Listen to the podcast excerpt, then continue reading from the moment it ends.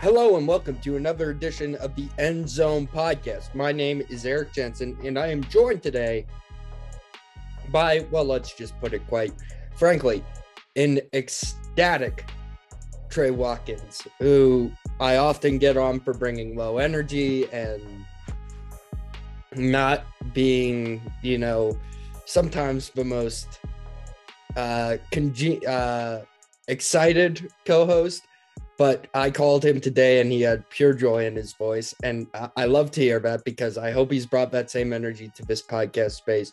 Trey, how have you been? I'm I I'm I'm I can't even put into words how happy I am. I have gone through nails. I have been drugged through dragged through mud. I've been philosoph what's the word? Whatever. I've literally been metaphorically metaphorically stoned by my own experiences with my sports teams. But today for the first time in literally months maybe years i had the most amazing collective day of personal sports watching in some time. Some time.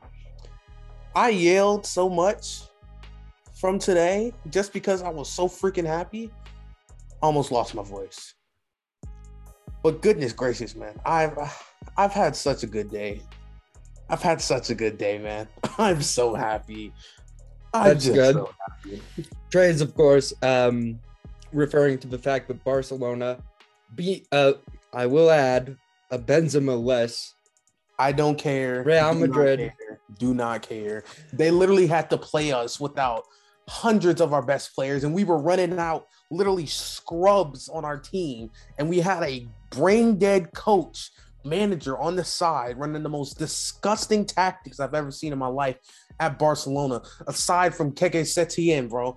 And that that was the year when Barca got embarrassed. That was literally the height of embarrassment of the re- of the modern Barca. So no, they don't get any excuses today. We literally have Bartomeu running the club like he was a Real Madrid sleeper agent, man. He was that bad. So I, am not taking any crap saying they didn't have Benzema. We didn't have anybody the last couple years we played El Clasico, man. I don't want to hear it. I don't want to hear it at all. Trey is also happy that he roots for uh, the bad guys in college basketball, Duke somehow, some way. He lives in Nashville, Tennessee. Doesn't make much sense uh, to me, at least. He he's decided to hook his proverbial college fandom wagon wagon in college basketball to the worst team. And I understand. I'm a Kansas fan. I, I, I don't live in Kansas. I'm not getting on him for that. But the fact that you willingly chose Duke makes me think less of you, Trey. And but today you got to be happy. You beat you beat Mr. March himself, Tom Izzo, and no. it's only gonna it's only gonna be sweeter when they lose in the Elite Eight next week. Anyways, like I said, I've been rooting for Duke basketball since I was like eight, nine years old because I watched Nolan Smith play basketball one night and I literally loved Duke ever since. So anybody who comes to me for being a Duke fan, I'm literally I literally became a Duke fan because of Nolan Smith. I guarantee anybody listening, aside from a Duke or a North Carolina fan, can't even recognize who Nolan Smith is. You can't. Eric, you can't. I know a lot of people can't. And that's my justification. So if anybody has a problem with it, I don't care. It's not my problem. It's yours. But I've been a Duke fan because of Nolan Smith. Second He's off, fiery. Second off, we're not losing in the Elite Eight. We're gonna okay. hopefully okay when we play either okay, Texas Tech or doggone uh, Notre Dame, we're gonna beat Notre Dame or Texas Tech. Then we're gonna beat Gonzaga like we did earlier on in the season, because no way is Gonzaga gonna lose before they get to the Elite Eight. That's just not how it's gonna happen. It's not how it's gonna go down. So we're gonna face them in the Elite Eight. We're gonna beat them again, handedly again, and then we're gonna go to the Final Four. We're gonna beat whoever we play in the Final Four, get to the national title game, win that, Coach K rides into the sunset and we're all happy, man. That's how it's gonna go. 100%.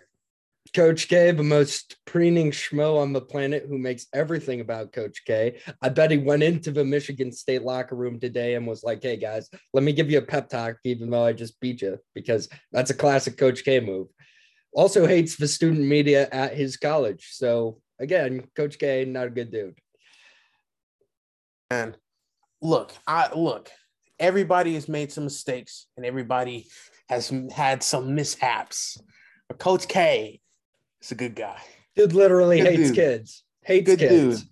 Hates good. kids. A lot of people hate kids, man. Hates kids. A lot of people hate kids. Hates kids. Coach well, we're, K. We're just gonna hate on kids. Coach K more just because he's coaching a college basketball team. Your average 25 year old could go out there and say they hate kids and don't want to have kids, but we won't think of anything of it. He hates Coach kids. K. We gotta say anything. Coach K hates kids. Yeah, whatever, hates, man. Hates the kids he plays again. Hates the kids that report on him at the Duke student newspaper. I hate the kids I play against too. I want to win. Why should I like the kids I play against, man? I want to win. At points, hates his own kids. That I don't think that's particularly true. I like to fit the narrative to whatever I like the narrative to be, Trey. Yeah, well, your narrative stinks. Oh, and as I saying that, it looks like Wisconsin is going down. Wow. Ugh. Rest in peace, Big Cat of internet fame. That is going to be a stellar pardon my take tomorrow. Yes, hilarious, actually. Hilariously, you know, depressed Big Cat is just something to be be marveled at. It's really one of the funniest things ever, man. Wisconsin is dead, very dead. And mm-hmm. uh, I can't wait to get off this podcast and, quite frankly, look through Twitter and watch the clips of him dying live on a live stream. So that's that, tough. it should be a should be a fun time. Um, man. You know, my sports life's pretty good, Trey. Too. I uh, I told the story on the radio show I uh, help co-host, humble brag. Uh, but I got, I was sitting in class earlier this week, uh, watching the Russell Wilson opening press conference, and literally beaming ear to ear. And my teacher called me out, and she was like, "I don't know what Eric's doing, but it looks like he's having a great time." I lied. I I lied. I told her I I got a raise because that's easier to understand than saying well, my team's been in quarterback hell for about seven years, and we finally got a guy. And uh, should have just said that instead, man. she wouldn't have understood. She wouldn't have understood. She's a poetry professor. She wouldn't. She doesn't have, have, to understand. She you just have, have, to verbally express yourself and let the happiness come out. Man. She wouldn't have understood. But I was brimming ear to ear. I literally could not contain myself. I was like scrunched up and all happy and giddy in my chair and in the middle of a uh, college um, cafeteria and was just so excited. You know, Broncos country, let's ride. I've played that clip over and over about 20 times. Uh, I am fully bought into corny Russell Wilson, and uh, he can do no wrong. So expect that bias and slant to be coming through full force on this podcast for the next few months and then we'll, I'll, I'll, get more negative as the season goes on. But for right now, I think the Denver Broncos are Super Bowl favorites. So that's that's just Maybe that's your fandom talking. I, I think that's my fandom talking, but I'm gonna let it fly. I'm gonna let my fan flag fly. Anyhow, I don't blame you, man. It's been a good week for both of us. Um, all right, let's get the unpleasantries out of the way first. A lot of NFL news has happened. Today feels like it's the end of round one of free agency. Lyle Collins was kind of the last big first wave free agent name to fall, I feel like. Mm-hmm. Um, now it's just kind of guys that are going to get picked up over the next two, three weeks. Some guys it might be till after the draft. We'll take a look at some of the free agents, but we're going to go through. We're going to give some teams we're impressed by. We're going to give some teams we're not so impressed by. But we have to talk about Deshaun Watson, uh, the quarterback who still has 22 civil lawsuits pending against him for sexual assault, was traded to the Cleveland Browns in the biggest trade in franchise history for three first rounders, a third rounder, I believe, and a fifth rounder. And that happened. Um, I know that this is not something comfortable that a lot of people want to talk about.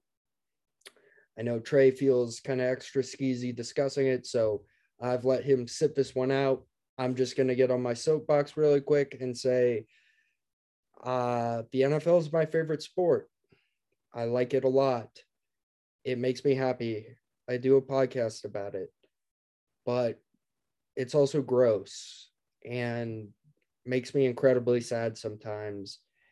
And it's extremely clear that ownership within the league does not care about women in particular over the past few years. That's become increasingly clear. They don't really care about minority groups. That's become clear with the Colin Kaepernick stuff and and things of that nature. Uh, but it's just sad. It's sad that the Browns not only did they give up everything for a guy who has 22 sexual assault cases uh, still ongoing in trial. Uh, they also did not reach out to the lawyer of the defendants. They did no research, despite Jimmy Haslam out lying and saying they had. And they gave him a fully guaranteed contract to be completely honest with you that's worth 237 million dollars and quite frankly resets the market for what quarterback contracts are going to look like the next few years uh, david Mulugheta did a masterful job of spinning what should have been something that ended a person's career into becoming the most powerful agent in the NFL, hands down. I won't hear any other talk about it.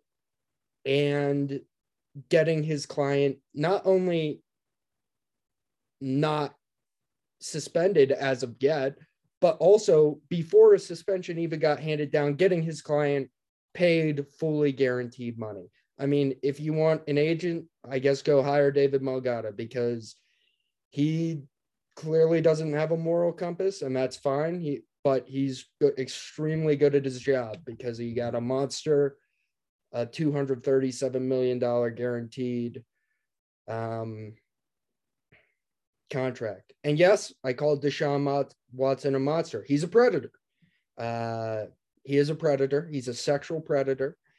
And we will, the sad fact is, we will all forget this in two months, and everyone will say, well, let's just focus about the football. No, that's that's what for July is for. That's what September and October, when he comes back from suspension, will be for. People will say, oh, yeah, he's a top three quarterback because he is. And oh, yeah, looking for Browns. They're a fun offense to watch. But I won't forget that he has 22 lawsuits from women saying that he treated them inappropriately during massage sessions. I won't forget that he's a sexual predator. And I certainly won't be rooting for the Browns or ever giving the Browns any money, or after what I'm about to say on this podcast today, ever working for the Browns. That certainly won't be um, happening because Jimmy Haslam is a piece of trash and has his own misadventures with the law and harassment throughout his tenure in Cleveland and quite frankly doesn't care about women it doesn't seem like. Uh, don't know how you sell this to the women in your fan base if you're a Browns fan. Lots of people left the team left their fandom because of this. Um, it's just incredibly sad the whole situation that a sexual predator has this much power and quite frankly the way the media has handled it too.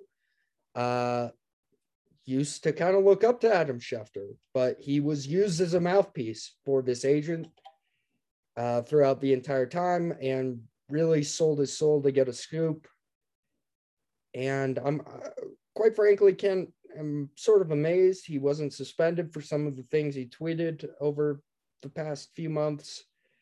Uh, extremely disappointing from him. He is not an NFL insider. He is a mouthpiece for agents. I think that has become increasingly clear, and I respect him a lot less because of this. And I would say that to his face. Uh, not a great day for anyone involved. I'll get off my soapbox now. We'll fast forward to the Browns being an AFC contender. But uh, I'll tell you who I feel really bad for is the 22 women who are going to have to watch this guy play every Sunday and relive the worst day of their lives every Sunday and know that he got away with it scot free and frankly got rewarded for it. So that sucks. The NFL sucks. I don't like the league because it doesn't care about women and people. Uh, but I like the sport and I'll I'll never root for the Shield. And quite frankly, if Roger Goodell doesn't give Deshaun Watson a full year suspension, he should be fired. Quite frankly. Um, I don't have much else to say.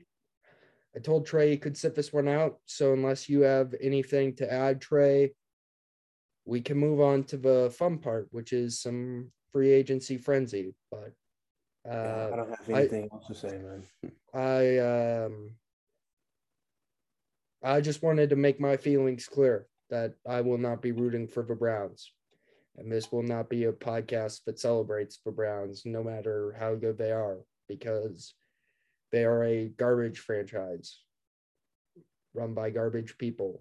And that includes Andrew Berry and Kevin Stefanski, who are complicit in this. So, yeah, that sucks. I liked the Browns. They were kind of a fun upstart team. And you know who I feel the worst for is Baker Mayfield. And I guess that that can move us on. But I mean, Trey, Baker Mayfield, like I know we don't swear on here, but this guy got fucked.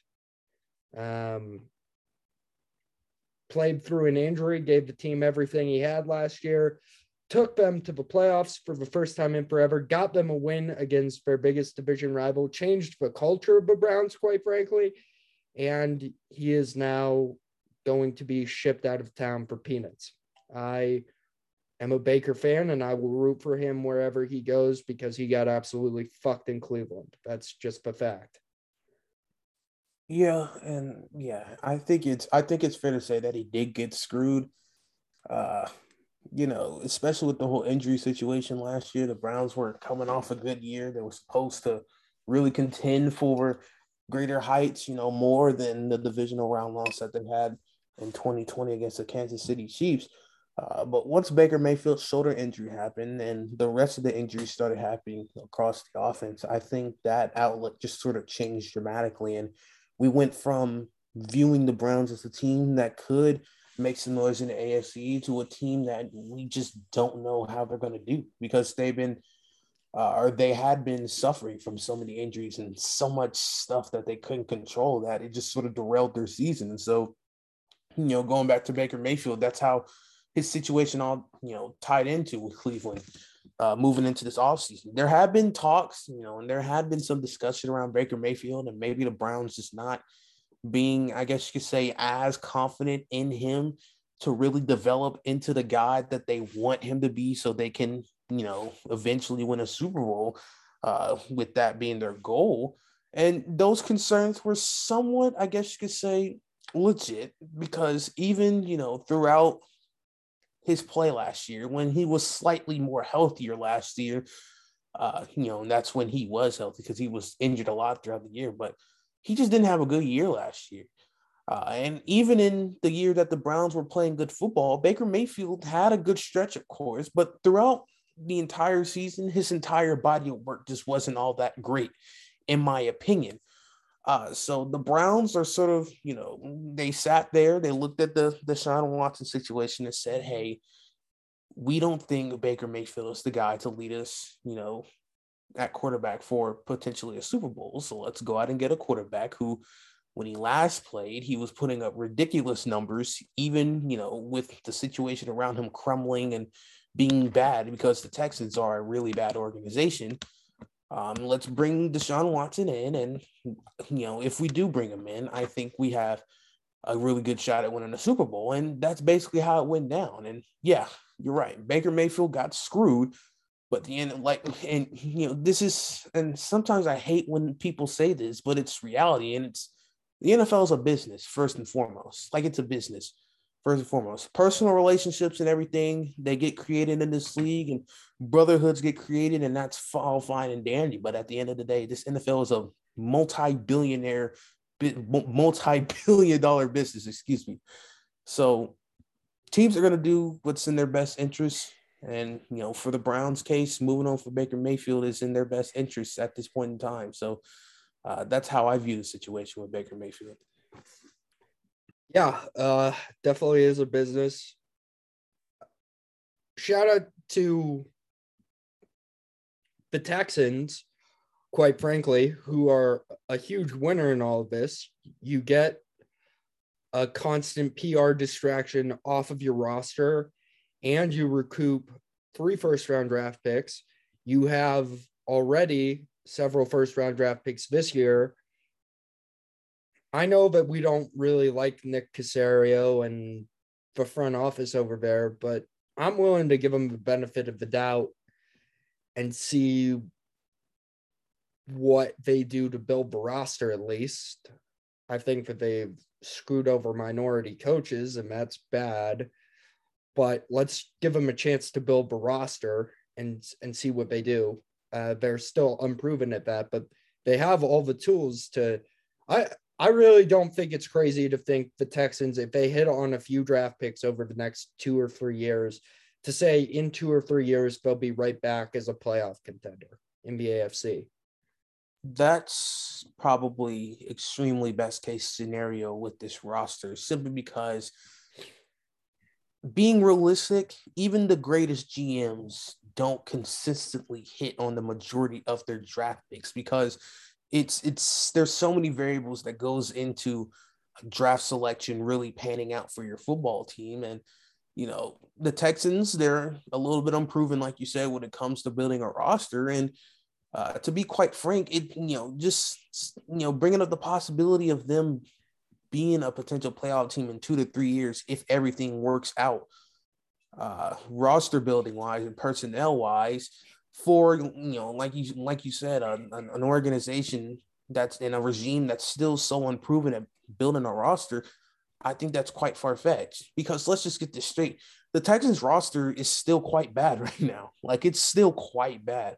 I know there were some, you know, exciting moments maybe from you know from some unexpected sources last season, but this roster is still bad, and they have a ton, and I mean a ton of work to do to build this roster back into a contender, not only for just an AFC playoff spot, uh, but just to get out of the cellar and be competitive and competent again. So, um, I think that suggestion that you had is a little bit far fetched, but I've seen crazier things happen. So, uh, it is what it is. Yeah. Well, that was depressing to talk about. Uh, I feel like we need something to change the mood. So, why don't you give me the prospects of Barcelona in Champions League play next year? Well, we're sitting at third in the league with a game in hand over our competition around us. Uh, if we could continue to play well and win the majority of our fixtures for the remainder of the season, we might actually finish second because we're only three points behind Sevilla. Sevilla, excuse me, with a game in hand, and we play them right after the international break too. So um, I'm excited. Real excited. Um, just actually just really excited for the rest of the season, maybe even the summer transfer window. So um, things are fun around Barcelona right now, and I couldn't be more happy or more excited for the future. So I'm kind of taking a year off uh, from a, a, gap year where I'm going to keep working part time next year, Trey. I feel like uh, this provides us, I'm going to have a lot more free time. I feel like this provides us a key opportunity for World, for World Cups next November, right? Maybe, maybe, maybe. We'll have maybe. to see though. But so it might not happen? Mm, depends. Depends on what? I was not aware of this. Wait, I think I heard you wrong. In all honesty, what did you actually say? oh, I, I said, isn't the World Cup next November? Oh, I thought I don't know. I'm my bad. I don't know what I was thinking, but yes, the World Cup is actually it's actually in December, which sucks, man. You know, they're, they're the plan is for them to play all their league stuff and everything up until uh, December. You know, they're gonna go off for World Cup break, and then they're gonna come back and play a full season after that, which is stupid. So, but I feel like we should devote October on, and we should do we should make this a combined. We should just make this a football podcast where we talk about both kinds of football. And it doesn't have to be for the longest time, but we just give some opinions every week on on what's going on in the world of soccer because i feel like that's a way i can keep your engagement high and your enthusiasm there and we can really let trey watkins personality which is glorious when it shines shine what, what do you think about that uh I don't actually, I don't know. It would be an intriguing idea. It would be something that we would have to discuss a lot further, though. But uh, sounds a little bit intriguing, especially with the World Cup coinciding with football season, like NFL football season. Yeah, like we could, like we could throw on an extra segment at the end. We could do our week previews where we talk about a few games we're going to talk about here, and then we could preview a few fixtures from everywhere in Europe. And I mean, yeah, well, well, I'll have more time so I can watch everything, and it'll be. I feel like that would be a lot of fun. Hmm. Won't be too bad then. Okay, well, let's keep that on the back burner for sure. See, now the mood's lightened, right? We feel a lot better now, right? We're, yeah. we're, we're not talking about the terrible things happening in the NFL. That's great. Now we can move on to the fun part free agency. So much has happened over since we last talked to you. Davante Adams got traded. That's just crazy. Uh, we'll talk about that. Lots of free agents signed. So here's what we're going to do, Trey. You and I, for the next hour or so, are going to sit down and trade teams that we like what they've done in free agency. And I will go first so you can have some more time to browse um, let's honestly just go division by division here. We don't have to talk about every, every single team. Of course. But but let's, you know, give one team in each division that we like and then if there's a team in there that we're unsure of, I don't think anyone had a bad free agency. It's hard to have a bad free agency. Uh, I want to call it meh free agencies. So we'll talk about some meh free agencies too. And likely we'll talk about every single team in the NFL, but not for the longest time. So, Trey, starting now, let's go around the NFL. I will start. What is Bill Belichick doing in New England exactly? Because he traded away his starting guard to the Tampa Bay Buccaneers, Shaq Mason, that is, a guy who's 28 and playing relatively well for a fifth round pick. Anyone who thinks that Tom Brady and Bill Belichick's relationship is damaged beyond repair clearly has not seen this trade because Bill Belichick was just like, okay, yeah, Tom Brady, we'll we'll give you like one of your favorite guards back, and for nothing and the fact that the Patriots didn't really do anything. They let J.C. Jackson walk, mistake. I mean, they re-signed Devin McCourty. They kept the guys that are Patriots guys. They kept James White. They kept Brian Hoyer. But they didn't really do anything. They didn't add weapons around Mac Jones, and they made his protection significantly worse. So I'm not entirely sure what's happening in New England, but it seems like Bill Belichick is not a great GM, as I've kind of posited on this podcast over the last few years, uh, without Tom Brady. So we'll see what he does in the draft. He'll probably draft someone obscure from a division round two school, right? Round one. That feels like something that's definitely going to happen. And uh, we'll all say, What are you doing, Bill Belichick, after the draft? And maybe it won't matter when they end up 10 and 7 again and back in the playoffs because Bill Belichick's Bill Belichick and the Patriots are the Patriots. But I think they've had a truly underwhelming offseason. No, they have.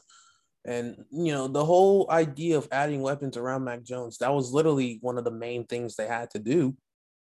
And I guess the only thing they've done in that facet was I, I believe they tendered Jakobi Meyers, but that's about it. So uh at this point in time, it, it, it I don't know if there's any really quality free agent wide receivers they can go out there and sign and they make an immediate impact. I mean, maybe Will Fuller, but he's coming off a disappointing year and he's extremely, I mean, extremely injury prone. Um, Julio Jones is going to be out there, but are, do you really want to bring him in there to be a, an important wide receiver with all the injury problems that he had? You want to rely on him? So uh, there's there's a, a, quite a bit of questions for how the Patriots are going to explore adding weapons for Mac Jones. I mean, like you said, maybe in the draft they'll probably actually they'll likely go after a wide receiver because that's probably the model that the Patriots want to do since they have so much money tied into other re- to other resources elsewhere. Uh, you know, but who knows? It'll be an interesting draft for sure. There's one player who I've jokingly always said is going to be a Patriot. one of the wide receivers in this draft process, Alec Pierce, over six foot three wide receiver from Cincinnati. I believe he's going to be a Patriot 100%. And there's white guy. Is he white? Yes, white. Oh, yeah. Blooded white. White. Yep. But you know what? He's literally one of the most athletic wide receivers in this draft. So that'll be one of the more weird, like athletic white guy. Yep. I'm telling you, he's gonna be a Patriot one way or another, man. you know the other guy, Britton Covey, athletic white guy. Covey, man. Bill Belichick loves those athletic white guys. Britton hey, Covey man. will be the punt returner for the New England Patriots next year. I could actually so, see that though. the man so elegantly featured on our uh, advertisement for Wills from our great sponsor Andrew McCullough. Uh, that Britton Covey will be a New England Patriot. Mark my words. I could see that. That's like, happening. Really see that. That's happening. And he, and he might not get drafted, but UDFA, he'll be there. He will be a yes, Patriot. Sir. Yep. so just mark that down right now. Congrats, Britton Covey, on becoming a tough slot receiver that has a decent NFL career. So congrats to you. All right, Trey, where are you going here? Uh, I want to go over to the AFC North and I want to congratulate the Cincinnati Bengals for doing the one thing that they literally were tasked with doing in free agency, which is find competent big dudes to help protect Joe Burrow from getting shots in his side and in his chest and in his head. Because literally, we we saw what went down last year with the Cincinnati Bengals offensive line and how Joe Burrow kept on getting sacked, taking you know, kept on taking way too many hits and putting his health at risk. Well, the Bengals clearly saw it, and thank God they did. They went out and addressed their offensive line. They got Ted Karras from New England. Uh, they got God, goodness gracious, I keep forgetting his name. I believe it's Alex Cappas, but guard from the Tampa Bay Buccaneers, who was uh, really one of the stories, um, you know, for that offensive line that protected Tom Brady. You know, you know, of course, during the past couple of years that he's been in Tampa Bay, and they just went out today and they just secured the signing of La'el Collins, who, you know, he's had a real good career in Dallas, but was cut due to cap, you know, concerns. Uh, he slides in at right tackle. And, you know, with all those sightings secured, they literally have their right side of their offensive line secured. The only sort of spot that remains a question is left guard. And, you know, they still could go after a rookie left guard in the draft, one that could really suit what they're trying to do offensively. And lucky for them, there's some nice guard prospects uh, in the draft. So, congratulations to the Cincinnati Bengals. uh, luckily, you find a nice left guard in the draft. And if you do, then once again, yeah, you keep Jessie Bates on the franchise tag, right? And uh, hopefully they get a long term deal with him done too. So that that helps. Uh, they bring back most of the players on their defense, but made the defense pretty good last year. Uh, I know we clown Eli Apple, but they would have had a hole at cornerback if they didn't re-sign him. But now you can go since you've upgraded the offensive line, you can use that first round pick to perhaps draft a successor for Eli Apple, which might be kind of cool. because as be yeah, so it, it'll be. So I, I agree. Cincinnati definitely a team uh, that is one. Um, I'm gonna go back to the AFC East really quick and just say the Buffalo Bills. Solid work. I mean, Jeez. they lost they lost their original offensive guard. They got Roger Saffold, a guy you're very familiar with. Pretty good guard. Yep. Uh, Mitch Morse, they extend him. He's been a great center for them. They bring in OJ Howard, who I like quite a bit, can be a nice number two next to Dawson Knox, who really came on down the stretch. Isaiah McKenzie, they cut Cole Beasley. Isaiah McKenzie becomes the speed deep threat. I liked that. He was great down the stretch last year. Oh, and they get free agent headhunter Von Miller. And then I know everyone freaked out about the contract. That's Trey and I both know that's that's not a real contract. Like that's just what the agent put out there. It, sure, it's six years, one hundred twenty million dollars. That's what could be earned. I guarantee you they have it so he can play for one or two years and then they can cut him. Right, Trey? Like I'm not freaking out about it like the rest of Twitter was. Like they, they've clearly got this structured well. Billy Bean's a smart man. Yeah, I believe they have it structured well because Von Miller is what 32, 33 years old, paying a, a, a, a guy, you know, it doesn't matter how good and how experienced and how legendary he is, paying a 32, 33 year old all that money, you know, unless he's still at the very, very top of his game, is not good and not reasonable, not responsible. So, um, I will say though, would you not agree that Von Miller was at the very, very top of his game in, in the playoffs? I would say he was. Yeah, I believe he was. And uh, if the Bills are paying Von Miller this money based on him being able to elevate their team in the playoffs, then then okay, sure, I can, I can, I guess I can somewhat understand giving him all that money. You know, if he is getting all that money. But if you're paying them solely for, you know, year round, season round success consistently, then no, I don't think it's a good deal. But I think what you said is probably the message here is that they're just really relying on him to give them, you know, more leadership and more production from their pass rush in the playoffs, which hasn't been good over the past couple years. You know, we talked so much about Josh Allen, but that defense, you know, despite they were a real good defense last year. Uh, a, lot of the statistics, excuse me, were on their side last year, but uh, their pass rush just wasn't really all that great in the playoffs last year. So um, adding Von Miller helps that. And, you know, you can only help, hope it does because the Bills can really put things together, they're going to be going to the Super Bowl because that's just how good they are. So um, it's a it's a it's a good deal, you know, on the basis that we talked about earlier in terms of you know postseason success and uh, based on what we've discussed, we believe that you know that's what the Bills are banking on with this contract. Shaq Lawson, they bring him into uh, nice guy to do as kind of a depth guy. They they do have some pretty decent edge rushers who were on and off during the season, but I mean it's a, it's just a solid defensive roster. They need to draft another cornerback to help uh, because Trey White is, has that injury kind of problem now. But if they get another good corner in the draft, which I, I think they can, I think they're they're uh, they are very set uh, to jump to the AFC North and just give one team. I, I, I know Za'Darius Smith pulled out, but I just want to say, Trey, like the Ravens are just such a good organization. Like, can you think of the last time they didn't come out of free agency with some good players on manageable team deals? Like, they're just a well run organization. Yeah, and it, it just goes back to Ozzie Newsome when he was general manager for as long as he was.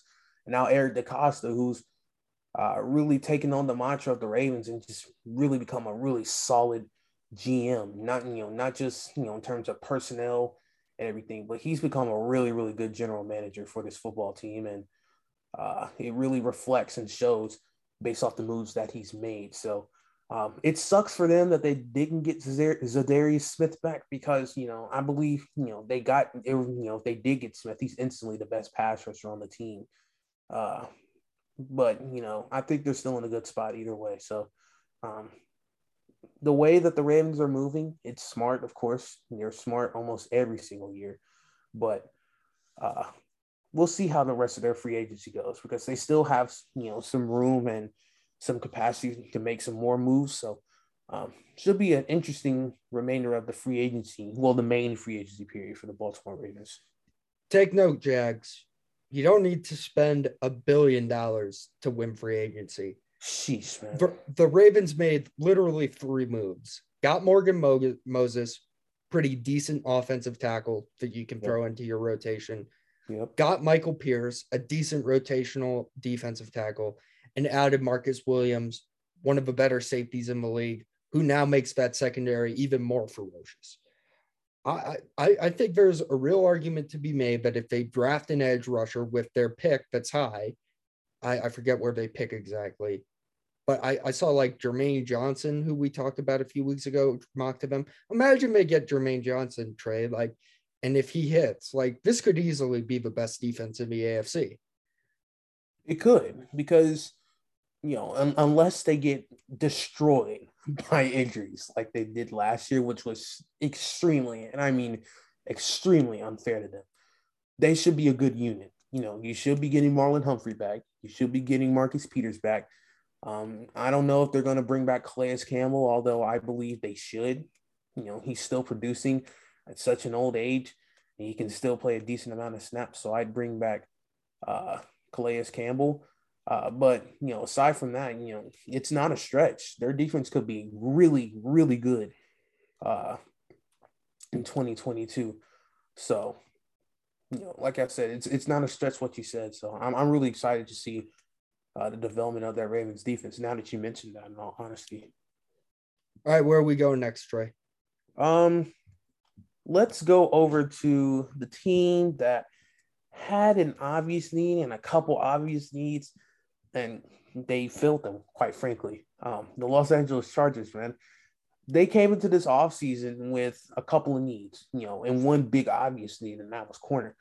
So they went out and addressed it. They signed J.C. Jackson from the New England Patriots, signed him to a big year deal, five year, uh, $82.5 million. He's been one of the more underrated corners in all of football over the past couple of years. And, you know, I say underrated simply because there are a lot of other corners that get a lot of, you know, play in the media uh, more than JC Jackson, in all honesty, because he's, he's just been shut down. He's he creates turnovers, uh, really sets up his team, you know, in really good positions defensively and sets up, you know, because he's such a turnover magnet, he really sets up his, you know, his own offense, his own offense, excuse me, in good positions. So uh, the Chargers really lacked a playmaker in the secondary aside from Derwin James. Um, and I believe there was one more uh, player in the secondary that I'm really forgetting about that played really good football last year. So forgetting Chris Harris, Chris Harris, yeah, Chris Harris.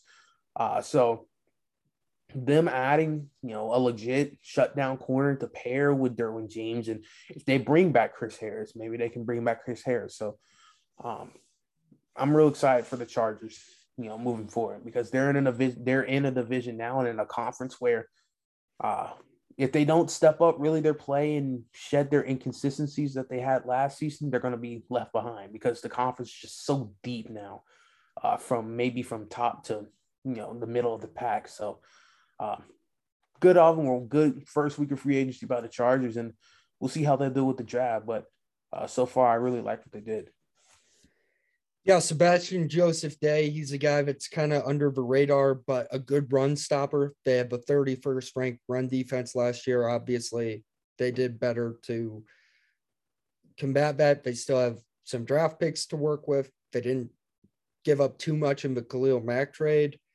Um, they're just a solid team. And they added Gerald Everett today, which is an upgrade from Jared Cook, quite frankly. So the Chargers, they're on the right path However, I will add the Chargers are the offseason champions. As a closet Chargers fan, I know, I know, I know, Trey. I know I'm a closet Chargers fan. But don't I say this literally every year? isn't literally every year me just being like, man, they had such a great off season. Yeah. they, they, they, they've they've got to make it translate on the field this year. They just have to. They have to make the playoffs, or this is a colossal failure of catastrophic proportions. And if if this team misses the playoffs, I don't know what you do, but you got to blow something up. You got to fire the coach. You got to fire the GM. You got to trade some players. You got to be like, okay, this clearly isn't working. Let's keep Justin Herbert and cut Keenan Allen and just redo the whole juju of the franchise. Hopefully, Chargers hype season, which it is right now, pays off this year. Uh, I think it will because I'm a Chargers believer, but it's worth noting that this has n- literally never worked before for them. So, uh, yeah, that would be that would be my one one cautionary tale on the Los Angeles Superchargers. Yeah, I think you're being a little bit too dramatic. And the whole idea of saying if it doesn't work this year, blow it up. You know, this is still a good young nucleus. You just need to keep adding pieces. So I think you're a little too over dramatic with that. But no, I, I do share the same sort of concern with you, you know, being that if the Chargers don't make the playoffs this year, and they should, despite, you know, the AFC being so stacked as it is now, uh, we're going to have to have a little bit of a discussion because this this roster, this team needs and should make the playoffs 100%. While we're here, let's just talk about the AFC West because they collectively won free agency. Uh, we let's start with the Raiders. Well, one, you trade for Davante Adams. So you immediately see, okay, last year they lost Henry Ruggs they really didn't have that many wide receiving threats. And then suddenly now you have an offense with Davante Adams, Darren Waller, and Hunter Renfrow. That's like the third down equivalent of literal heaven for Derek Carr. Like they're in third down, they will always convert Trey. Like always. As someone's always going to convert. And we've had this discussion before. Both of us believe Derek Carr is somewhere around a top 10 quarterback, around 10 or 12. I think adding Davante Adams, Derek Carr is a guy that needs people around him. With Davante Adams on the team, I will safely say when we do our quarterbacks episode later this offseason, I'm putting Derek Carr as a top 10 quarterback because this is a move that makes him that. 100%. Uh, you know, there were some times last year where the Raiders often struggled because they didn't have that insane surplus of wide receivers and weapons around Derek Carr because Darren Carr, excuse me, Darren Waller was going through some injury issues. They lost Henry Ruggs. Uh, and it really left Hunter Renfrow and Josh Jacobs to really fend for themselves, fend for themselves, and do whatever they could to make that Raiders offense chug as best it could. So, Adam Davante Adams, who is by far, arguably, the best wide receiver in football, Darren Waller, top five tight end at worst, you have Hunter Renfrow, who was who's been really, really reliable ever since he's came into the league, and you have an offense that should threaten uh, teams not only just in the AFC West but in the conference as well. Now, a lot of this banks on Josh McDaniels not getting in his own way and running that same stagnant, disgusting, bad offense that you know he ran over there in uh, New England while he was still there. So uh, we'll see. I like the pieces that they have, but I think a lot of this predicates on whether Josh McDaniels is up to the case. All right. Uh, I like the other moves they made too. They traded away Yannick Ngakoue for Rock Ya-Sin to fill the Casey Hayward void. Rock Ya-Sin is a quality corner, nothing special, but a quality corner. And they add Chandler Jones, who is literally, I don't think, ever had a less than 10 sack season. So yeah, that was one of my favorite moves of free agency. Too. So it's Maxx Crosby and Chandler Jones. Suddenly you're like, oh, well, maybe that's let's just do some pass rush rankings really quick. That's got to be the second best pass rush in the division, right? Has to be you know, I think there's a strong case for like you could make maybe. an argument that it's first, to be honest with you. I know maybe, but Joey Bosa and Khalil Mack is literally Madden stuff, man. Joey Bosa is kind of a cheat code there, but Maxx Crosby is not that far away from Joey Bosa. I don't think. That's fair. So I think that's really fair. I, I, I mean, Raiders are going to be nuts. I mean, if if things work out on paper, which they hardly ever do, the AFC West should take up every single wild card spot and have four playoff teams. They should, because I don't see how any team in that division misses the playoffs unless they just literally fend off of each other, literally in division games, because each game is literally going to be so competitive in that What- division. Which, by the way, I swear to God, NFL, if you put the Giants on TV this year more than the AFC West, I'm I'm coming for somebody. Well, I think you know why- that. why-. Why can't they just put every single AFC West matchup this season on primetime? I think maybe they don't want to water down the product and, and the intrigue. Oh, they already put the NFC East on there all the time. If the NFC East has more primetime games than the AFC West, we riot, Trey. It's simple as that. Well, the NFC East games bring in numbers, consistently bring in numbers because the NFC East fan bases literally will tune in to watch their favorite team on prime time, no matter how. Dude, name me a more infectious fan base right now than the fan bases of the Kansas City Chiefs, the Denver Broncos, the Oakland, Ra- the Las Vegas Raiders, and the Los Angeles Chargers. Those are all incredibly hungry fan bases. You will get the numbers. That's fair. Population exists on the West Coast. it does. It's not like people don't live out here. I know that I know you think I live in like a ghost town, Trey, but like there are lots of people that live in the Western United States. Oh, I, I I think I recognize Salt Lake City as a metropolitan area, so I don't think you live in a ghost town, man. All right. Uh the Broncos, gotta talk about it. Um Randy Gregory really giving him $28 million guaranteed. Am I a fan of giving him that money? Absolutely not. The guy is a walking drug case. You can look at his suspension history. He's literally been suspended, Trey. I counted it up three full seasons throughout his entire NFL career. Three. Three entire six. I went 16 game, not the new one, but three entire 16 game seasons is how long he has been suspended. That's crazy. And, and the fact that I, I I don't know. He's also been hurt and an injury risk for a lot of his career. So you have two injury prone guys in Bradley Chubb and Randy Gregory. Hopefully that doesn't blow up, blow up. Knowing the Broncos like it definitely will. Uh, they brought in some depth guys, but they the biggest needs for them with their limited draft resources are going to be offensive tackle and cornerback, which is extreme. Cornerback is extremely thin for them right now. So uh, it it sounds like from sources in Denver that they're kind of done making moves. Overall, though, let's just throw the fact they got Russell Wilson. They're definitely a winner this offseason. The fact that they got a quarterback makes them a winner. They are.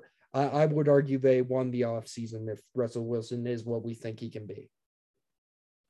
That's fair. Um, you can make the case for some other teams that won the offseason, but the Broncos literally doing what they what they did, you know, over the past couple weeks, them being in discussion as having the best offseason, you know, of the you know 2022 offseason. It's definitely fair and it's definitely in play.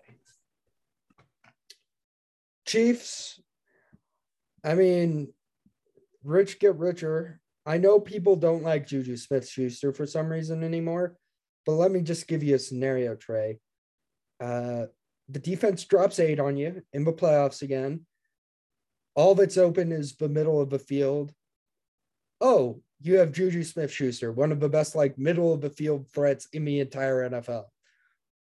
Okay, like okay, play cover two against the Chiefs all season. Juju Smith Schuster is going to put up crazy number numbers just running wide open in the middle of the field. So, and it frees up Mecole Hardman to be more of an extra deep threat. I know Yeah. people are crapping on this move. I don't see I don't see why though. This is not this was not the signing that made me say, What are you doing, Kansas City? That was Frank Clark.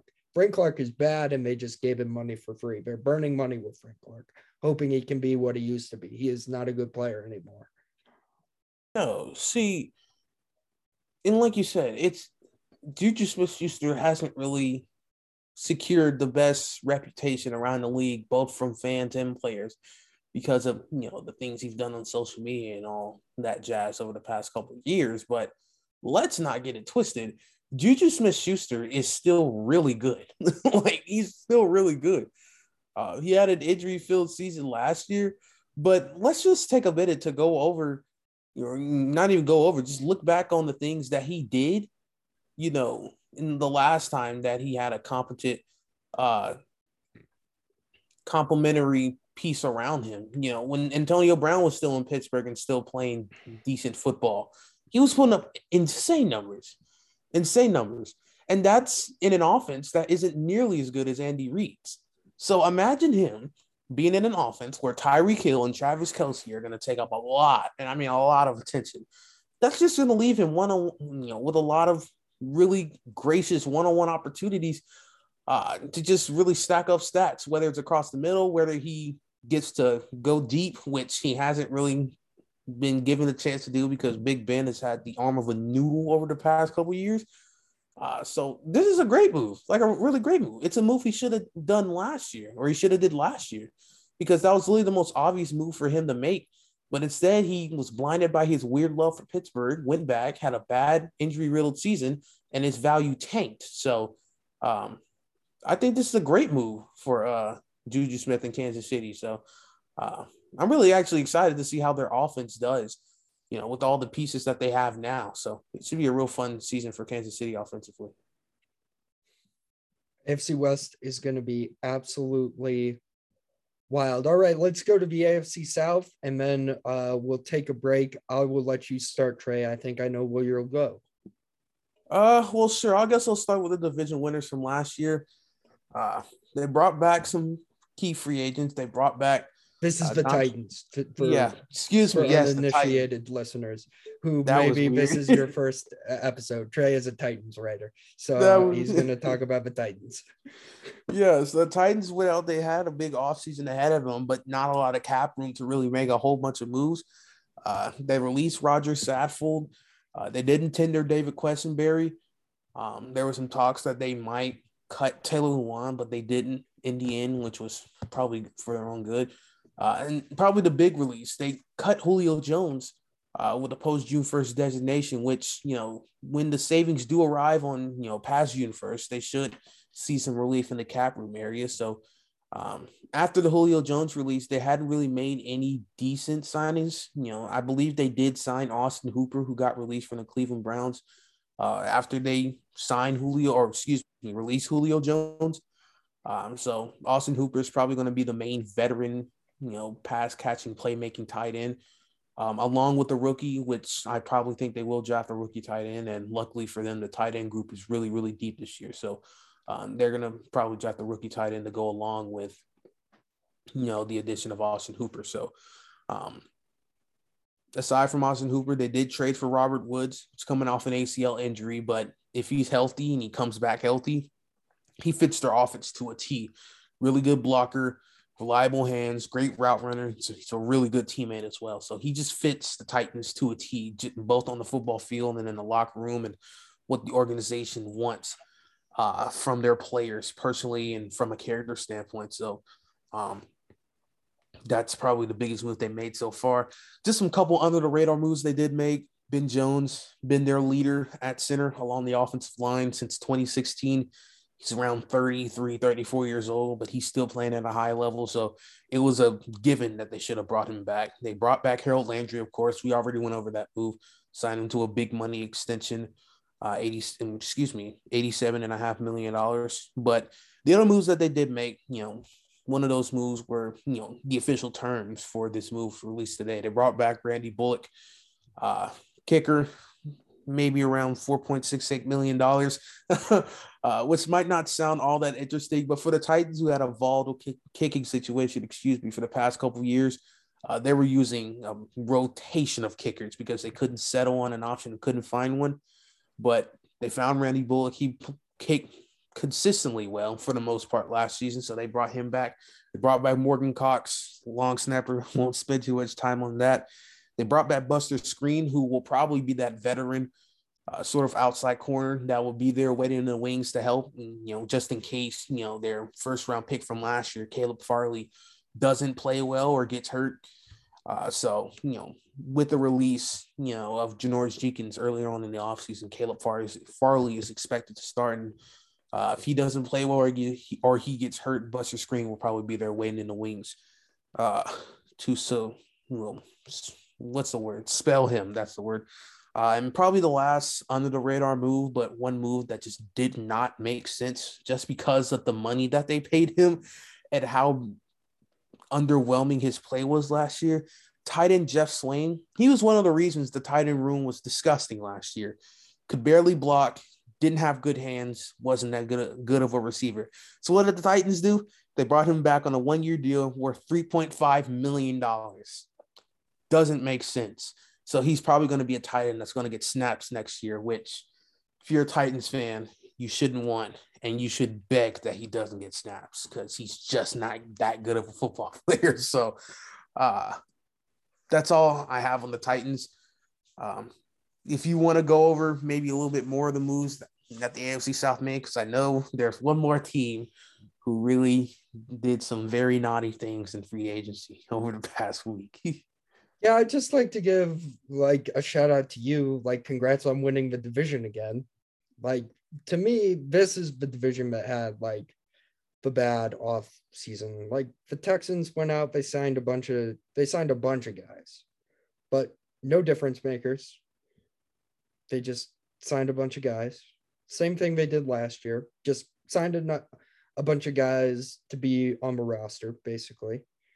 Um, the Jaguars, I mean, I don't know what the Jaguars are doing. You're you're giving Christian Kirk seventy-two million dollars. Ooh, Lord. Like, like Christian Kirk. I am not a fan of Christian Kirk. He's literally a wide receiver three. Why why are you giving a wide receiver three wide receiver one money? You're going to build you. You're telling me that tells me that you don't trust Laviska Shenault and you think you're going to build your offense around a a slot receiver? Slot I mean, receiver. I, I mean, I mean, what? That doesn't make any sense. You signed Brandon Scherff, which they had to do something to help their offensive line. They tagged Cam Robinson. Okay, that's that's kind of a bandage. They signed Brandon Scherff. Brandon Scherff is good, but he has an injury history. And then you just sign a bunch of like, why? Why are you bringing back Tre Herndon? I've said this many a time. Tre Herndon is a terrible football player. Like the guy is a liability at corner, and yet you're re-signing him in free agency. Like, what? You're you're signing Evan Engram, who is a terrible tight end. You're, you're giving $24 million to Zay Jones, who who had his moments in Las Vegas. Don't get me wrong. He was a nice piece for them, but you're expecting Zay Jones to be your wide receiver one now. Like, what what like what are you doing guys? Like like Chark walk too. Like Chark, they let him walk. like what? Like you'd be much better off just just give yeah like i'm i'm just incredibly confused slash kind of laughing off for jaguars off season like okay we'll see what you do in the draft. Uh i got sucked in last year. You were you'll remember I was slightly positive about the Jaguars. I'm not doing that again. I'm not stupid, Trey. Uh, I will continue to think they're bad until they prove otherwise.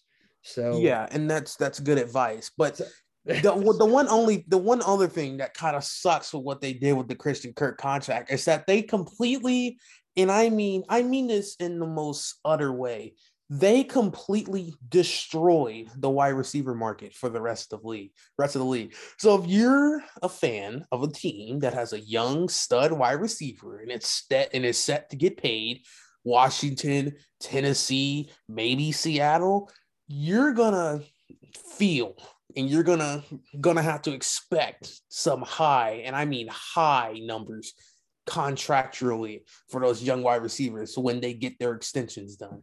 Because Christian Kirk just literally imploded the wide receiver market, like imploded it.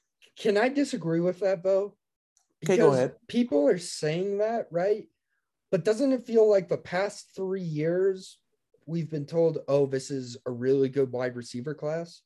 Like the way college football is played at this point and the lack of difference between college football and pro football offensively and the and the closing of the gap in that respect like you are going to be able to find like I know none of the guys that are going to get drafted this year are wide receiver ones, but there are at least got five guys that are going to contribute like 800 yards a season, right? Like maybe. I think that you are going to be able wide receivers going to become the next running back. You know, you can find maybe, these, but the thing I, is, I think you that... can find. I think wide receiver is the deepest position in the NFL. You can find a, a good wide receiver literally anywhere. I I really think that this is just a Jacksonville thing. Well, okay, and in some cases, sure, but because, not like, every I, talent I, at wide receiver is going to pan out and give you something to think about in terms of replacing a player that you don't want to pay. It's just it's just not going to work that easily like that. Running backs work way differently from wide receivers in that aspect in what you're comparing.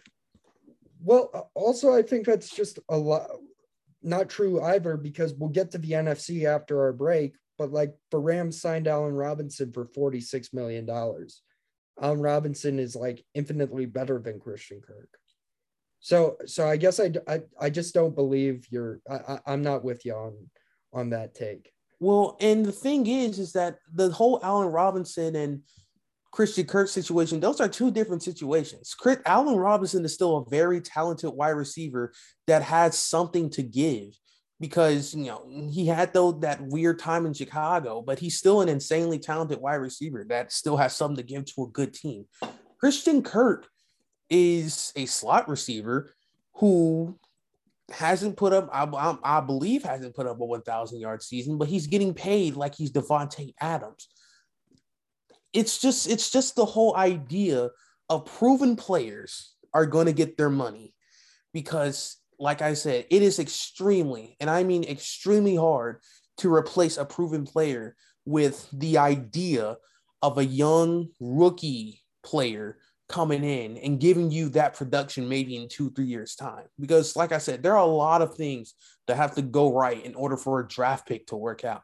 So if you have a proven commodity that you know is going to give you production and it's going to pay off for you years down the line, then teams are just going to sit there, they're going to keep it, and they're not going to just rely on a rookie wide receiver to come in and replace that player unless that replacement player has a really, really good chance of replacing the output that that you know that good player that wants to be played wants to be paid had. I, I that's probably where I'm coming with it in all honesty. Yeah, I, I still just think I disagree. I, I I really don't see wide receiver contracts going up that much. I I think Jacksonville just has to pay that money because they're Jacksonville. Uh the other team before we go to break that I want to criticize, like, can we just stop praising Chris Ballard for getting cap space? Like, if you're not going to use cap space, then what why are we praising you for it? Like they didn't do anything to get better and they weren't a playoff team last year. They literally did nothing to get better. Like Yannick Ngakoue, Yannick Ngakoue, maybe, but like probably not. He's been on five teams in what the last five years. Like incredible red flag there. Like okay chris ballard might be good at the draft and everything. That's cool. But like at some point when you have 60 million dollars in free agency like go out and spend that money. Yeah. And and like try to make your team better. Like they they they quite frankly could have used a guy like Scherff to put beside um what's his face? Quenton Nelson.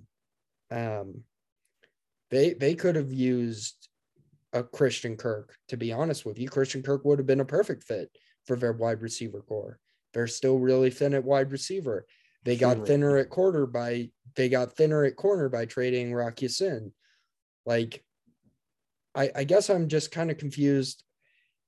at what the Colts are, and they traded away the Carson Wentz thing. Did we talk about this last time? Like, I believe we did. That the more I think about that, like, I guess Jim Irsay really must have hated the guy, right? Maybe Because, like, are are you really going to upgrade when you walk into the season with Jimmy G or Baker Mayfield as your quarterback? I don't think so. Well, marginally, Like- slightly. I I I still don't understand. Like, quarterbacks are hard to find. People agree that this draft isn't great for him. You don't have great draft capital. Like, what would have been so bad about running it back with Carson Wentz? And then if you really suck next year, you're in position to trade Carson Wentz for more picks, and you can trade up in the draft and get a really good quarterback next year. Well, Like- I think the idea with that scenario for the Colts is that maybe Chris Ballard and Frank Reich have some heat on them in terms of their job security. So maybe that idea doesn't really suit them at this point. Yeah, well, I, I would say they're going to get fired because this roster isn't a playoff roster in the AFC. That's for sure.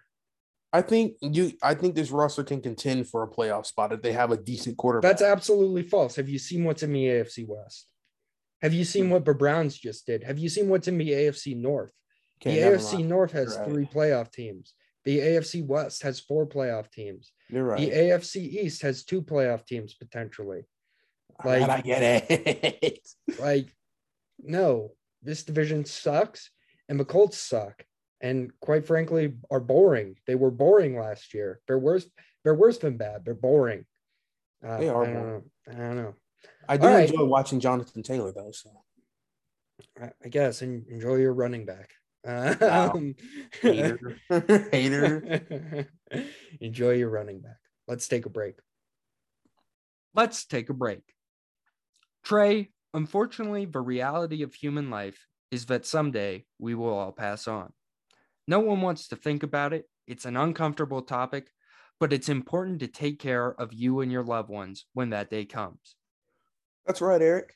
Fortunately for our listeners, we know of a great guy that can help you set up your wills and trusts. Absolutely, Trey. Our friend Andrew McCullough has you covered. You can find him on Twitter at AMCCULLOUGH 105. His DMs are open, and he and the folks at Brinley Sullivan can help you take care of you and your family's estate planning needs. Don't just take our word for it, though. Here is University of Utah star and current draft prospect Britton Covey to tell us more. Hey guys, Britton Covey here. As my long time at the University of Utah is coming to a close, it's time for me to start thinking about my future. There's no one I trust more than Andrew McCullough at the firm of Brinley Sullivan for my estate planning needs. Give his office a call to set up a free consultation at 435 673 9220. Andrew's firm is headquartered in St. George, but he spends plenty of time along the Wasatch Front taking care of his needs. So call him and tell him that Britton Covey sent you. More info at trustyourtrust.com. Trey, this is your least favorite kind of podcast. This is two hour podcast. I, I just wanted to apologize in advance. I kind of saw this coming almost immediately after I started looking at these lists the other day, but you know we have to do at least two of these uh, a season. And this is a good place to break uh, because you just heard our ad break. I will timestamp this with the AFC and NFC. People can listen to one half one time, one half the other time. We also haven't been around in a week.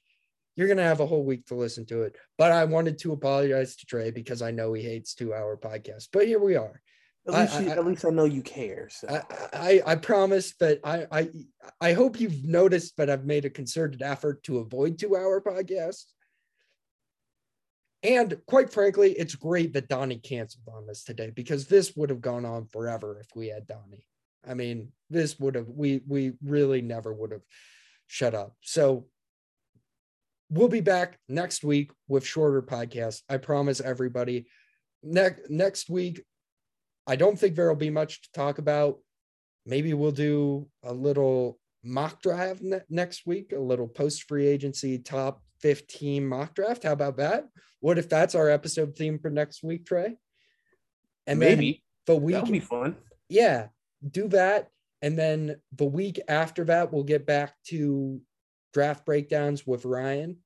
Um, but we we there's just so much NFL news and so many signings. We had to go deep today. So the NFC.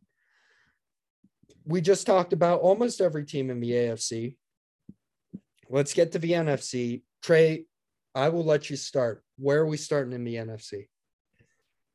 Uh, well, just to start it off, the NFC in terms of free agency didn't really move me as much in terms of free agency, the AFC, because the AFC and particularly the AFC West was literally the wild, wild west, and it was literally chaotic. So, you know, just trying to find a team to start off with is a little bit sort of hard.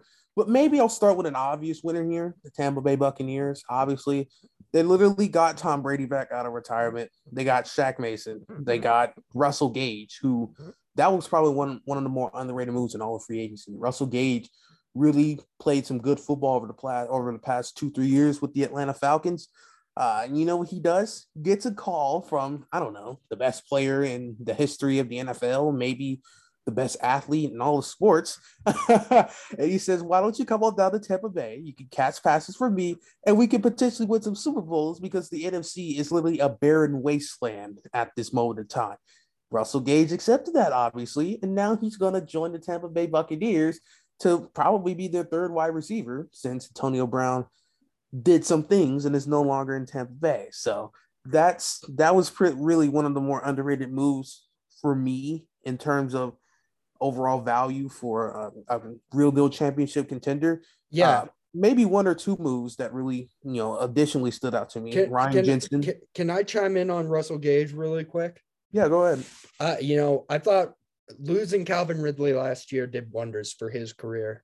I mean, he had been used as mainly a slot guy, but he really, especially down the stretch, if you told me to go game past some of the Falcons offense, guess what? I did because I'm a sicko. Uh, and guess what? Russell Gage was like a really effective outside receiver. Like you can literally play him anywhere. He can be your X, he can be your Y, he can be your slot guy. Like he's just a really good wide receiver. He kind of reminds me, and I got this uh, comparison from Gregg Rosenthal of the NFL podcast, but after I saw around the NFL podcast, but after I heard it, I, I just couldn't get it out of my head. He's kind of like Chris Godwin light. Like he's just a really good wide receiver. And to add him to that core, I mean, you're absolutely right. And, and, and you were about to say they added Ryan Jensen and, you know, Yeah. they, they kept Ryan Jensen. They add Shaq Mason. Like they keep Carlton Davis. That was huge. They got him to Thought they were gonna resign lose it, too. at even at, at kind of a discount. Yeah. Like, and oh, by the way, you get the carrot of playing in the weaker conference. Yeah. Like, like I, I, I totally agree with you. I, I think that there's they should be the number one favorite to come out of the NFC. I don't think anyone's roster competes with them. None. Not even close. They literally just retain like a lot of their roster that uh was helping them contend for Super Bowls over the past couple of years. And you know, with the Packers trading away Davante Adams, they don't have the Packers don't have Darius Smith. Uh, I believe the only competition they would have is the Rams, and uh, you, who knows how the Rams are going to be next year, next season? Who knows? But their only competition at this moment in time is the Rams, and you know, just looking over everything, are we really going to say the Rams have a good chance at beating the Bucks right now? Do they? Maybe. I mean, who knows? You know, so. Um, Bucks should be, like you said, bona fide favorites to come out of the NFC. And if they don't, then that'd be a shame because they should come out of the NFC. Like I literally see no other team giving them any sort of pushback aside from Los Angeles. Uh, I'll I'll give you a team that I thought was meh. Uh, not only did you do nothing in free agency, you also like totally alienated your half of your fan base that didn't want the Deshaun Watson trade. The Saints. I mean, I don't know if you've listened to anything I've retweeted from the Saints Twitter pod or what those guys in a large segment of Saints Twitter feels, which is a great place to be. If you're not in Saints Twitter, Trey, what are you doing? I mean, it's it's just the pinnacle of culture. I love Saints Twitter, but like It's hilarious. they're they're all done with this team. Like they're completely done with this team. They add Marcus Maye. I like the move. Adam and Ryan did not like that move. I like the move. I think Marcus Maye is fine. But still, you didn't really do a lot, and you're you lost out on a sexual predator and the guy who could have upgraded your quarterback position. So now you're running it back with Jameis, which is, I mean, that's cool. No one really knows what's up with Michael Thomas. Seems like the Saints are in for mediocrity. Yeah, and just to top it all off, you have Dennis Allen at head coach, and you don't have Sean Payton, the genius offensive play caller and play designer, who's really helped that offense look even competent. You know, despite having the corpse of Drew Brees, Taysom Hill, and doggone um, geez, what was his name that started for the Saints for a couple games? Uh, Trevor Siemian. So I, I mean, what what are they gonna do? I mean, you still have that defense, sure, but that offense might be horrific.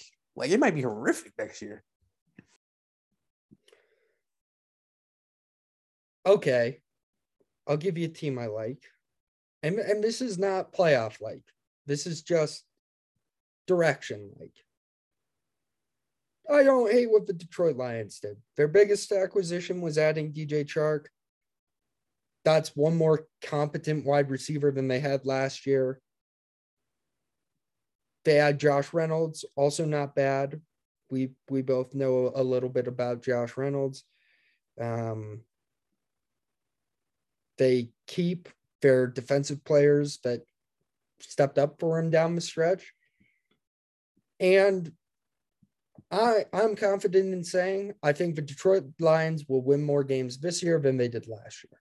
That's not a high floor to set, but I, I would absolutely not be shocked if they end up going seven and ten or eight and nine. Mm, maybe eight, nine, seven, and ten is a bit of a stretch. I think they're ceiling Oh, right now. seven and ten, I said. Not not I don't think they're anywhere near 10 wins. And eight wins is too high. Seven wins is the ceiling. But hey, that's that's a higher ceiling than what they had last year. That's true. So, um, yeah, I, I do agree with that. Um, them bringing in some wide receivers is really beneficial and or should be beneficial and was a really good move. Um, the DJ Chark signing is actually kind of intriguing to me because I don't really know, you know, what DJ Chark is at this point. Uh, but if he's anything like, you know, the player that we all caught a glimpse of during his early years in Jacksonville, then I think the Lions wide receiver core is going to be nice uh, because you have uh, Josh Reynolds, you have DJ Chark, you have, um, um, geez, it's one of the St. Brown brothers, man. it's one of the St. Brown brothers who had a really, really good season. Um, once I remember his name, I'll instantly remember it. But um, you have him, and you also have Kalif Raymond, who isn't the most crazy game breaking wide receiver, but he's a small guy with speed that had some success uh, stretching defenses last year. So um, that wide receiver core isn't looking too bad. Of course, it's not the best in the world, and it's probably not even top tier average, but I think it's just a tick below average, maybe a tick below average, maybe at average uh, in terms of talent, in terms of skill level. So um, they're building something nice up there in Detroit. Maybe, hopefully, because Lions fans have been through purgatory. They haven't had a team to get excited about in years. And the ownership up there doesn't really seem to care and doesn't really seem to know what they're doing. So um, I'm going to trust Dan Campbell. I like the culture that he's building down there.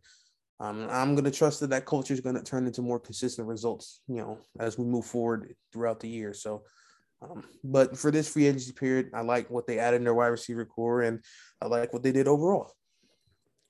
Uh, this is just a really weird division to me, the NFC North. Um, I would like to put a med tag on the Chicago Bears. I guess they don't really believe in Justin Fields because, like, oh, by the way, Equanimeous St. Brown plays for the Bears. He signed a one year contract. See, I'm telling you, Trey, this, the, the, I, hand up, this is not all coming from my head. I am not that smart. I'm using the NFL.com cheat sheet. I'm telling you, Trey, you got to get on the cheat sheet. It's beautiful. Um, but they added Byron Pringle. Okay, I guess. Like they didn't do anything to fix what was a bad offensive line last year. I guess I'm just kind of confused about the Bears' direction in general. It seems like they trade Khalil Mack. Like it just it just seems like they're rebuilding, but also have a young quarterback. I don't really know. I I, I can't I can't figure out what I, I guess the good news for them is they don't play in a very competitive division. So okay. Um I don't know. Are you as confused about the Bears offseason as I am? I, I'm just very confused by it. I thought they would do more to try and support Justin Fields.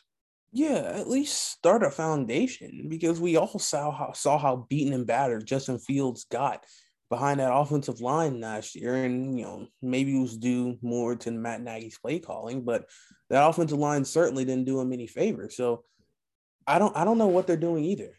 I mean, maybe they're sort of running along the thinking of, hey, we're not winning anything anytime soon but maybe we can bring some guys in here. Maybe we can find stroke of luck, maybe compete for a playoff spot in a weird NFC, uh, or maybe be competitive in a weird division because, like you said, the NFC North is a really weird division right now. Uh, so I don't know. I mean, it's weird. I mean, I want to believe in Ryan Poles and what he's trying to build up there, but I just don't know what they're trying to do at this point yeah, I, I I'm just very confused by it. I guess the other thing, let's talk about the Davante Adams ramifications from the Green Bay Packers side of things. Now you have a first round draft pick. You're going to have to draft a receiver in the first round for a long time. Allen Lazard, I have long been an Allen Lazard fan. Do I think he can step up and replace Davante Adams? Probably not. Um, you cut Za'Darius Smith to save some cap space. You re-sign Rasul Douglas. That's a good move, but doesn't this just feel like this is like if you look at the Aaron Rodgers contract, and I did some looking into it, and especially I did some looking into it from some uh, Packers podcasters that I follow. If you look at the Aaron Rodgers contract, it reads like a contract that is very tradable. This this feels like the Aaron Rodgers move wasn't this year, but they'll give it one more year. But both sides, I think, went apart. Uh, like trading Davante Adams tells me both sides want to part ways after this year. And maybe, maybe because the whole Aaron Rodgers situation was hard to really find a conclusion. Uh, this off season, even with all the quarterback movement, um, it's just hard to really move for an old quarterback with all the draft capital the Packers were like going to ask for him. So uh, maybe that is the situation. Who knows? But if it is, it'll be certainly making intriguing sort of scenario for next off season for you know some teams might be in the quarterback market next off season for sure. So um, who knows? Maybe, maybe not. But if it is, should be fun. Yeah, let's uh, just I don't I don't know. Chicago Bears don't really understand what they're doing as a franchise. Oddly enough, the Detroit Lions have like the clearest vision in the division. Is is that I don't think that's crazy to say. Like they know what they're doing, it looks like. Like they're gonna be bad this year and be in the sweepstakes for one of these quarterbacks next year. Yeah, and that makes sense. You know, and then once they get back quarterback, they'll have some pieces around them and they'll yeah. instantly be a team that can maybe contend for a wild card spot. Exactly. Um, that does make sense.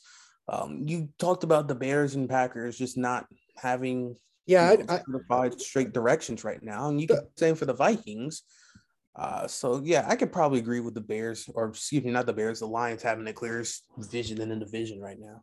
Yeah, I mean, it's uh, it's it's the NFC is a wild place. There's like it is. It, there's just like n- nothing left. um, uh, I mean, you you are listener. You already thought this was an AFC centric podcast with a host that roots for the Broncos and a co-host that is a Titans reporter. Guess what? It's about to become even more like. How many of our games this year do you think? And we're gonna do the same format we did last year. How many games that we pick this year do we think will have like NFC on NFC matchups? I really don't see us doing many of those games you can probably jot down, you know, pencil in the NFC East side of things because those those teams are guaranteed gonna have guaranteed to have primetime games. Yeah, we do talk about the primetime games. Or but yeah, I it's weird. It's uh, weird. Yeah. The, weird. the NFC East team I actually like. Haason Reddick, Eagles needed a pass rusher. They needed one. And they got a guy that just gets sacks. I, I like what they did. They have a bunch of draft capital. I feel like the Eagles are a winner. Okay, that's that's fair.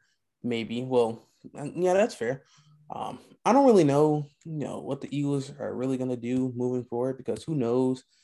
You know, they're probably not going to get an easy schedule like they did last year. That was really the only reason they made the playoffs because their schedule was insanely easy. Uh, so maybe we'll get a glimpse of what the Eagles are next year and what Jalen Hurts is. Still not completely sold on him. Uh, so maybe this is the year the Eagles look at him saying, okay, you have some tougher competition. Let's see what you can do. And then maybe we'll evaluate your situation in the offseason. But uh, yeah, the Eagles, they're in a, they're in a, may I guess you could say slightly encouraging position right now and moving forward. The Giants will remain competitive when they inevitably bench Daniel Jones in week eight. They signed Tyrod Taylor as a backup. Tyrod Taylor, always fun to watch, always a good backup. Uh, a huge, and I mean seismic upgrade from Jake Fromm and Mike Glennon. So there's that. The Giants didn't really do anything else, which didn't make any sense to me. They're they're banking on their draft as well. They've got a ton of picks, but I thought the Tyrod Taylor move deserved a little bit of props. You don't have to add anything, Trey. There's not really much to add there. yeah, I was really trying to think of something to add um, Cowboys. Jerry Jones is not a good GM. He's just, not. Never just like been. just like plain and simple. They're cash strapped. They traded away their best wide receiver. Uh, they gave Michael Gallup a massive extension.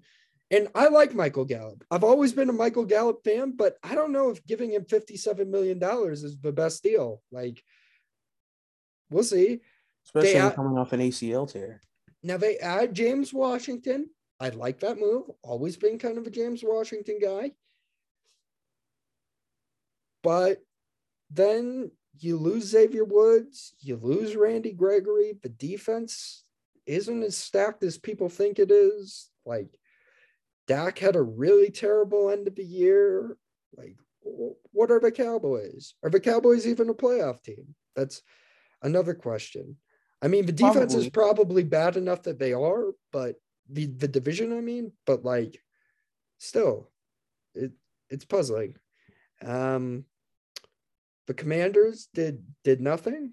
Um, got Carson Wentz, I guess. Good for you.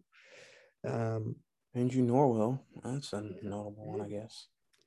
Yeah, I guess. Yeah. Man, it's it's pretty de- pretty depressing to talk about the NFC. Yeah. Um there's no energy with this with this conference. Yeah. Uh, finally, let's check in on the NFC West. Uh, the Arizona Cardinals, Cliff Kingsbury is in, and Junk and Steve Keim for that matter. Uh, feels like if they don't make at least the conference championship game, they're both getting fired. Correct? Hmm, maybe Cardinals owner has re- hasn't really shown a lot of you know, or as or has shown hesitancy you know when it comes to moving on from Kingsbury or Kingsbury and uh Keim just because those two guys have really brought them back to you know their best level in terms of success since what the Carson Palmer days. So I mean, who knows? But they certainly have a roster that's ready to win right now. They just need. Well, go ahead all the negatives. You lose one of your best pass rushers. You basically chose JJ Watt over Chandler Jones. That was a mistake. Big time. Um, you're in a contract standoff with Kyler Murray. You probably shouldn't. Pay, I'm actually going to say this. They probably should not give him a huge deal. Like they shouldn't. like he he has not proven it yet at, At all. Um, but also you did nothing to like help him get better. You didn't add any more weapons.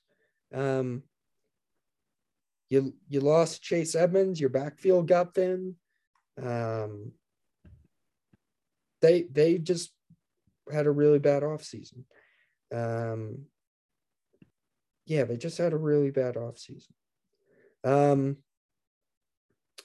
Los Angeles Rams, literally the only other winner in the NFC, I think. Joe Noteboom, good. Andrew Whitworth retires. Congrats to him. What an incredible career. Resign Brian Allen. They keep the line intact. And they give Matthew Stafford another weapon to replace Robert Woods.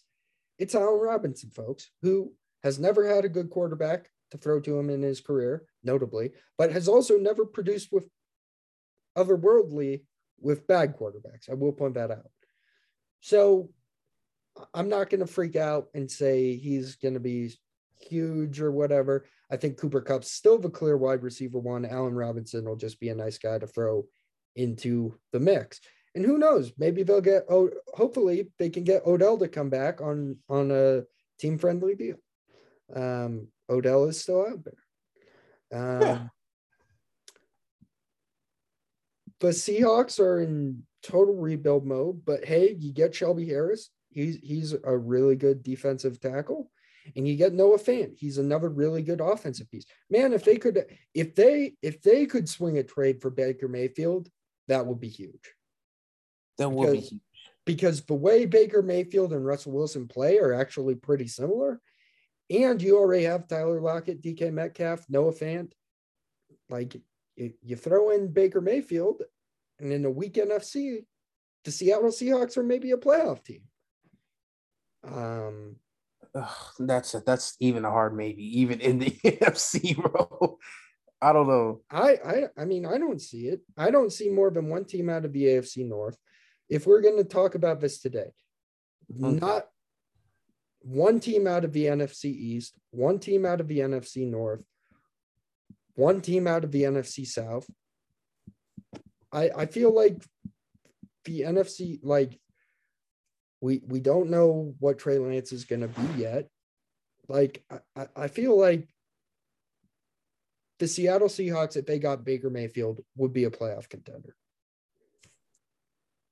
I could, I could. Okay, now that you think about it, just looking back over the NFC, maybe, or in, looking over the NFC, maybe. Like I don't think we both realize right now just how weak the conference is. yeah, it's insanely weak.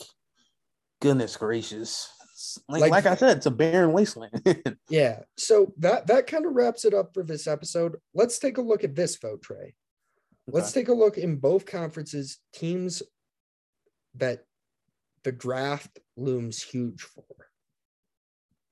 Okay, these are mostly going to be bad teams. By the way, shout out the Dolphins. I kind of like what they did. Mike McDaniels uh, brought over all the running backs from San Francisco, which is basically what Kyle Shanahan did when he went from Atlanta to San Francisco. So that might work. And Teddy Bridgewater is not a bad plan B if Tua doesn't work out. Um, the Jets. Everybody loved the Jets free agency. They get CJ Uzomah. They improve the offensive line. But still, they have to have a great draft. They have a lot of picks. They probably need to pick a wide receiver and still a tackle. Yeah. I mean, it's weird with the Jets because I just I don't know. I mean, of course, the obvious with them is that okay, they need a they need to improve, of course. But do you really see it in them to improve, even if they draft well?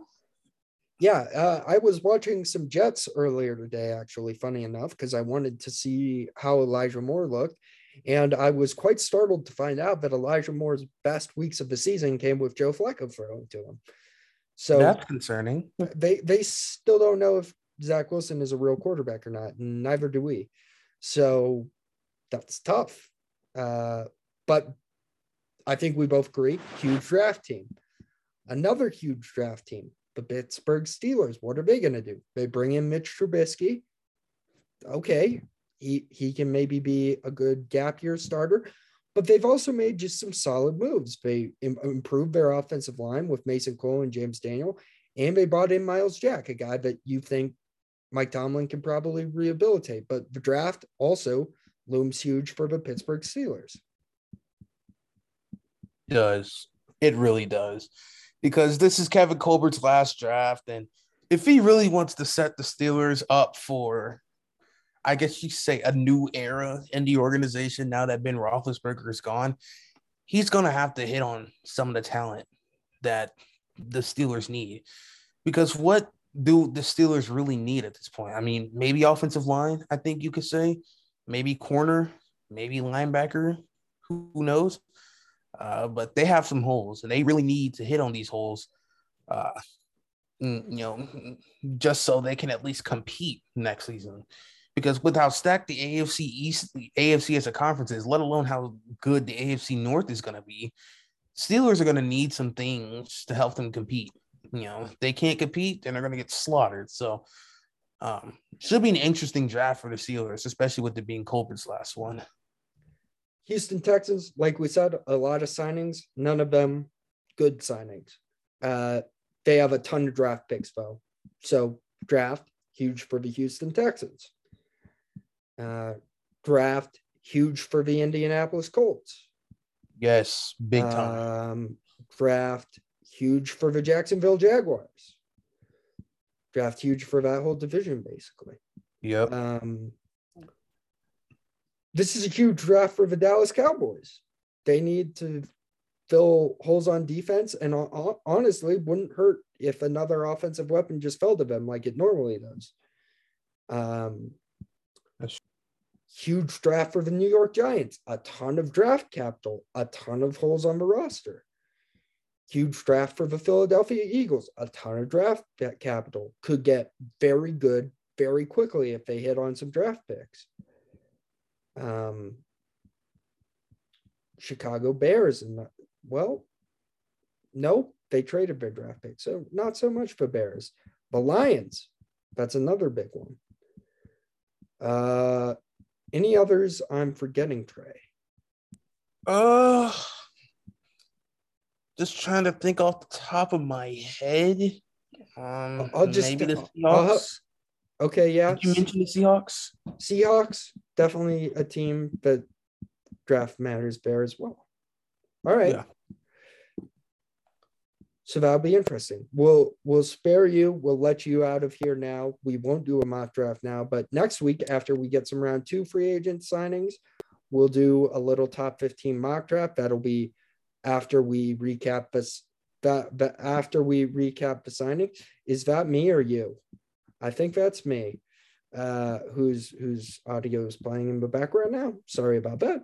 Um um but let's just touch base on the top five remaining free agents and let's get out of here. Terron Armstead, Yep. Tyrann Mathieu, Mm-hmm. Odell Beckham, Yep. Stephon Gilmore, Yep. Duane Brown, Jameis Winston. And I'll give you two more that aren't quarterbacks. Um, Bobby Wagner Yes. Jadeveon Clowney. Hmm. Interesting. and Za'Darius Smith, who backed out of his deal with the Ravens. That's Yes. another one. That's and-. Oh, here's another one. Calais Campbell. Okay, we'll stop at Calais Campbell. Um, but there's some okay. Jarvis Landry is a guy that that could go and helps to do. So there are some older guys that could help out some teams. Yeah. So we'll see what happens. Some of those guys will get signed over this next week. Some of those guys it'll take till training camp. That's it, Trey. Next Yeah. week, look forward to our draft our first look mock draft extravaganza, where we will take a look at. Let's just do uh, all the non-playoff teams. We'll stop at teams that made the playoffs. Sounds good. And expect us to have a guest fair as well. We'll we'll bring someone in. Anyhow, all right. Thank you for bearing with us on a two-hour episode. We really appreciate you, the listener. Trey, congratulations on your excellent sports day. I hope the Sure. vibes remain positive for you for the rest of the week. I pray so. you too, bro. Indeed. All right, folks. Thank you so much for listening. Enjoy this. We will see you next Sunday. Peace out.